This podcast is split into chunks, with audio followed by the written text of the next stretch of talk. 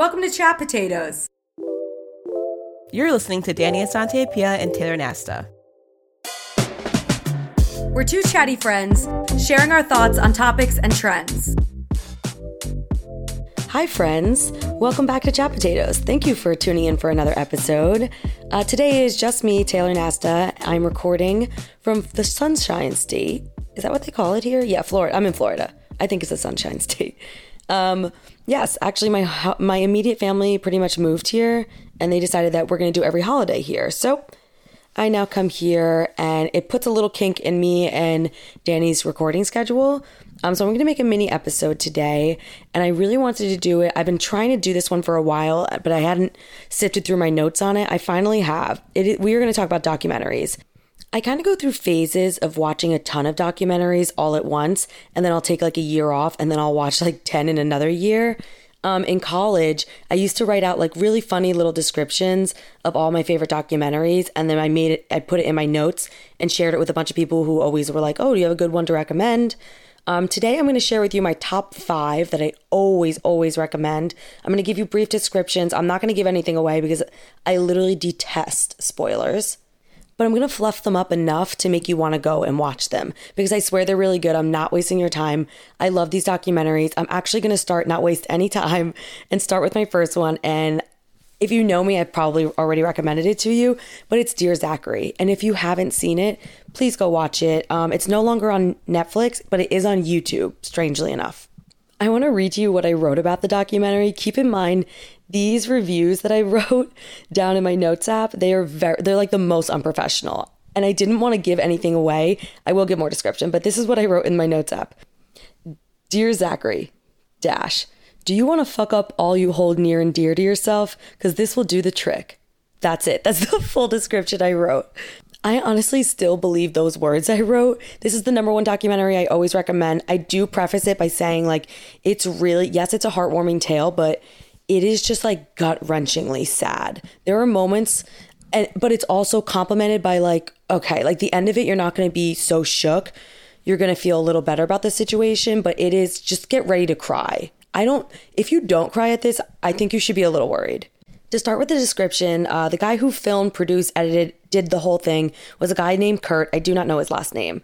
Um, so he's been making films his whole life, whether it be amateur, with his friends, whatever. And he tells us right away that he's making a film about his best friend, Andrew. Now, Andrew was tragically murdered, and it goes into that pretty in depth. And uh, Kurt goes around and he interviews all of his friends, all of his relatives. Some of them live in London. He travels to see them. He, he interviews, at one point, um, Andrew went to medical school and moved across the country. So he interviews all of his medical school friends and so forth. And again, that wasn't actually a big spoiler that he gets murdered. You're to find that out in like the first two minutes. Um, he then finds out about a fourth of the way, and this is the tw- this is not a twist. This is just like what's to hopefully grab you to go watch this. He finds out that Andrew, um, his ex girlfriend, is pregnant, and now Andrew is to have a son. So Kurt thinks, oh my God, this is so incredible. I now have an even greater purpose um, for making this documentary because I was originally just doing it to show the world how amazing of a person Andrew was. But now I get to make this video, this documentary style film for his son so that his, his son will always know what an incredible incredible spirit he had like how amazing of a person he was and how like deeply deeply missed he is and again like the underlying tone of this is sad because it really is to memorialize his best friend however this fucking documentary i'm laughing because i'm it's honestly astonishing where it goes there are so many twists and turns it is so it gets so dark but what I love about it the most is that it also brings out like there's horror, but there's also a lot of good in this documentary. And it's not like a true crime horror type of thing film. It's more like personal tragedy. I mean, it's also filmed really, really well. There's stylistic tricks I just absolutely love.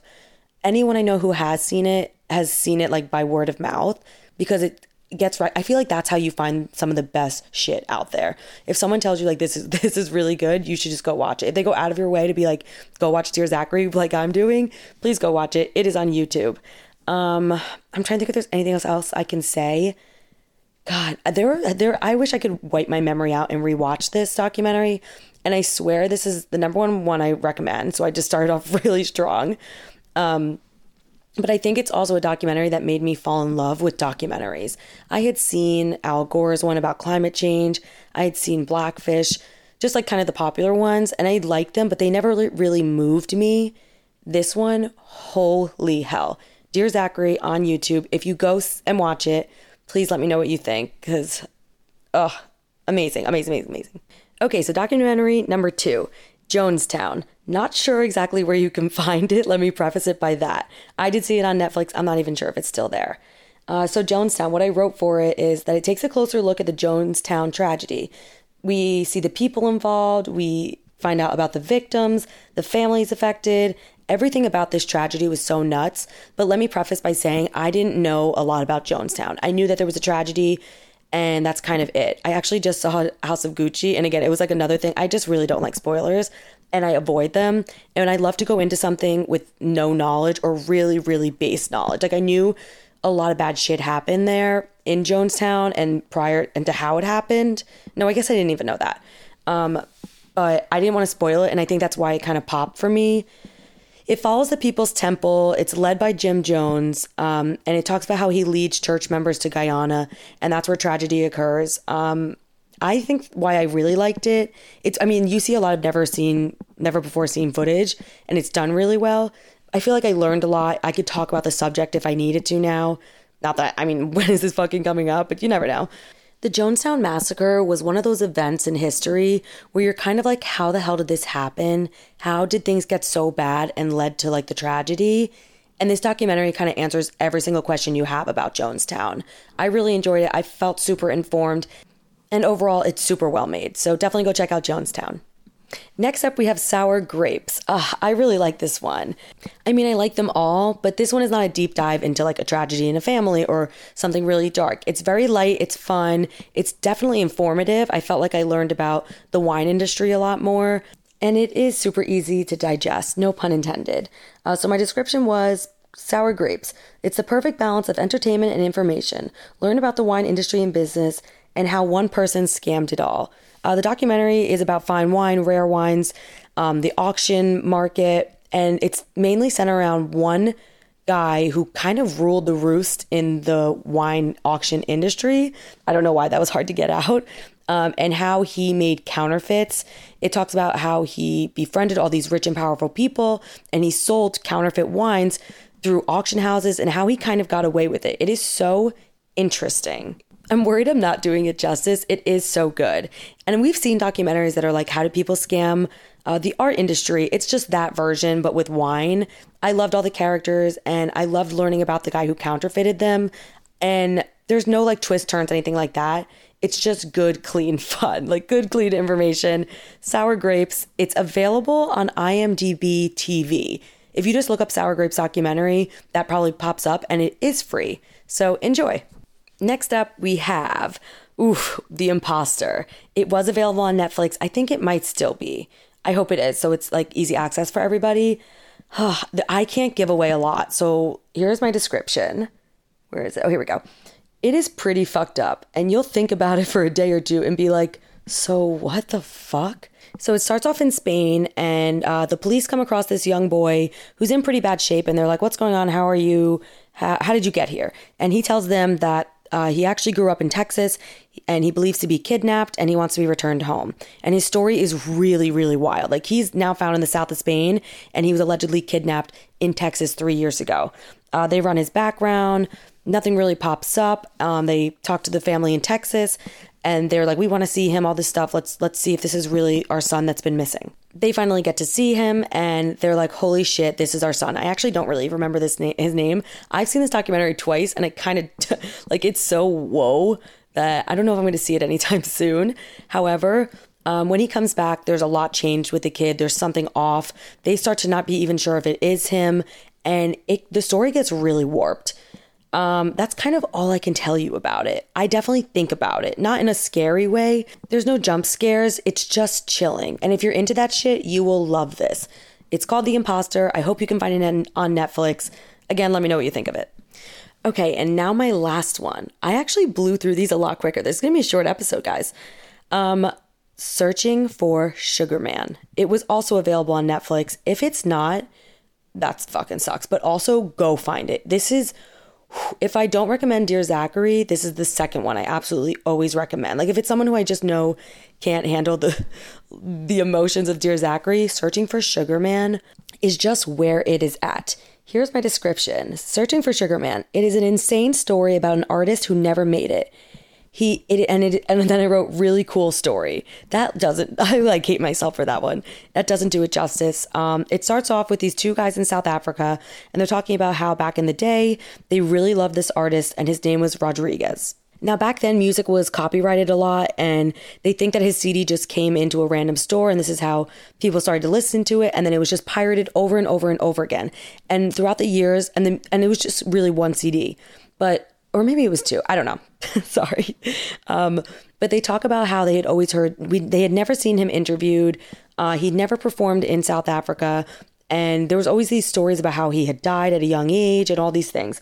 So they're like, how the fuck does nobody know who Rodriguez is? His music is incredible. I want to learn more about him. It was in the 70s. Um, and they want to learn more about this mysterious, like 1970s rock and roller.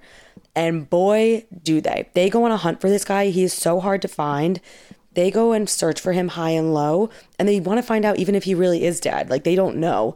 The story is so good like this is just a story that if it happened to you like you it's a story you tell people about. And it's so once in a million as well.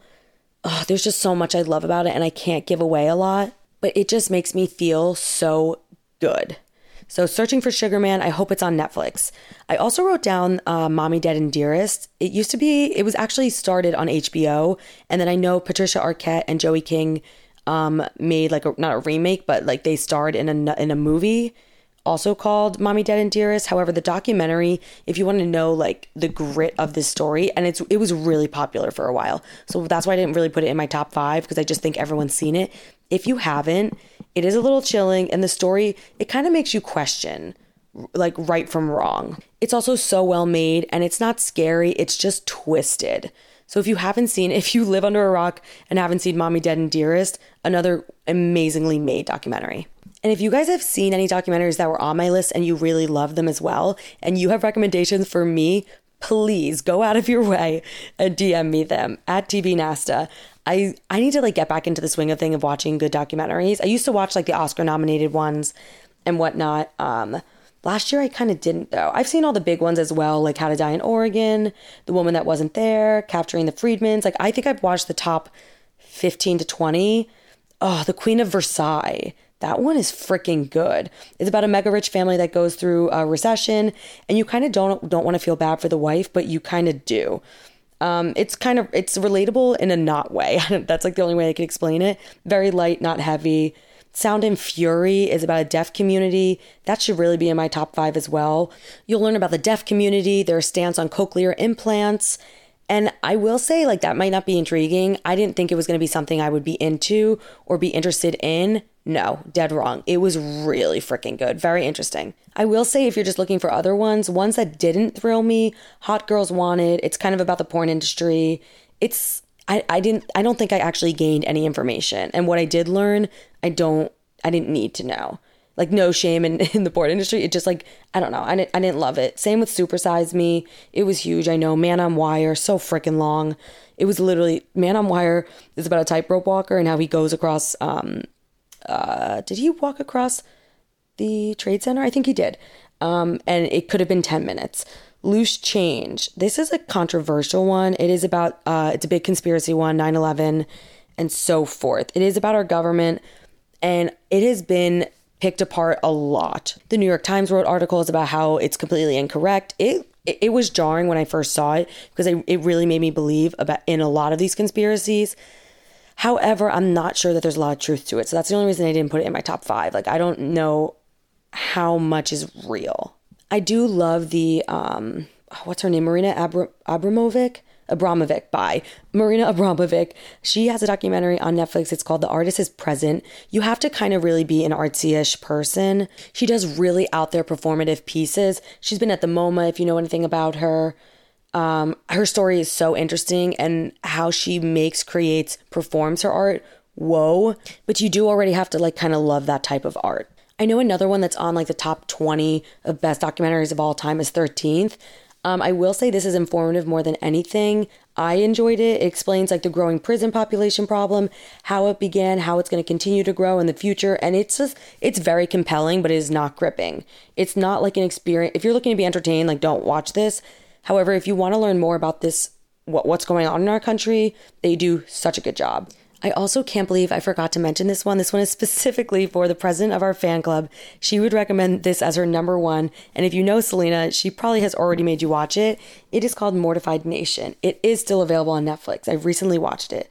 Um, it's basically people go on stage and they read about, like, they read their hilarious childhood diaries, usually like teenage, middle school um, age. It's a really light watch. It's a quick, good laugh and the stories are out there. So if you're looking for like a quick, funny one, go watch Mortified Nation. And so my mega list goes on Undefeated, The Thin Blue Line. I've watched documentaries specifically on people like Robin Williams, although the PBS one, I honestly, I love Robin Williams and I should have been obsessed with this documentary and I wasn't. So that's all I'll say about it. Um, what else is there? There's one on Helvetica, the font. It's super interesting if like you're someone in marketing, graphic design. Helvetica, the documentary. Wow. The Amanda Knox one on Netflix. If you want to know more about this story, this takes a closer look at the trial. Um, it's really honest, and all the key players are involved. They interviewed everybody. I don't know how, but they did it, and they did a really good job. Um, I am evidence. I saw this one live, and I got to see like be in the same theater of Mariska Hargitay, who produced it. Um, several cities in the US have been in a massive backlog for rape kits. It's honestly shocking. You learn more about repercussions and the, of the backlogs, and you hear personal personal accounts. Jesus, sorry, it's late here. Oh, sorry. Okay, so yeah, this documentary, um, I Am Evidence, it's definitely the framework of like what documentaries should be you'll be informed about something you don't know a lot about, and it makes you want to take action. So, very well done. Uh, Mariska Hargitay, I Am Evidence. Go watch it. I don't know where. and now, my last honorable mention is the Oscar winning film Icarus. Keep in mind, this is one you have to kind of really hunker down to. It's long. However, it is so well made, it deserves all the accolades it got.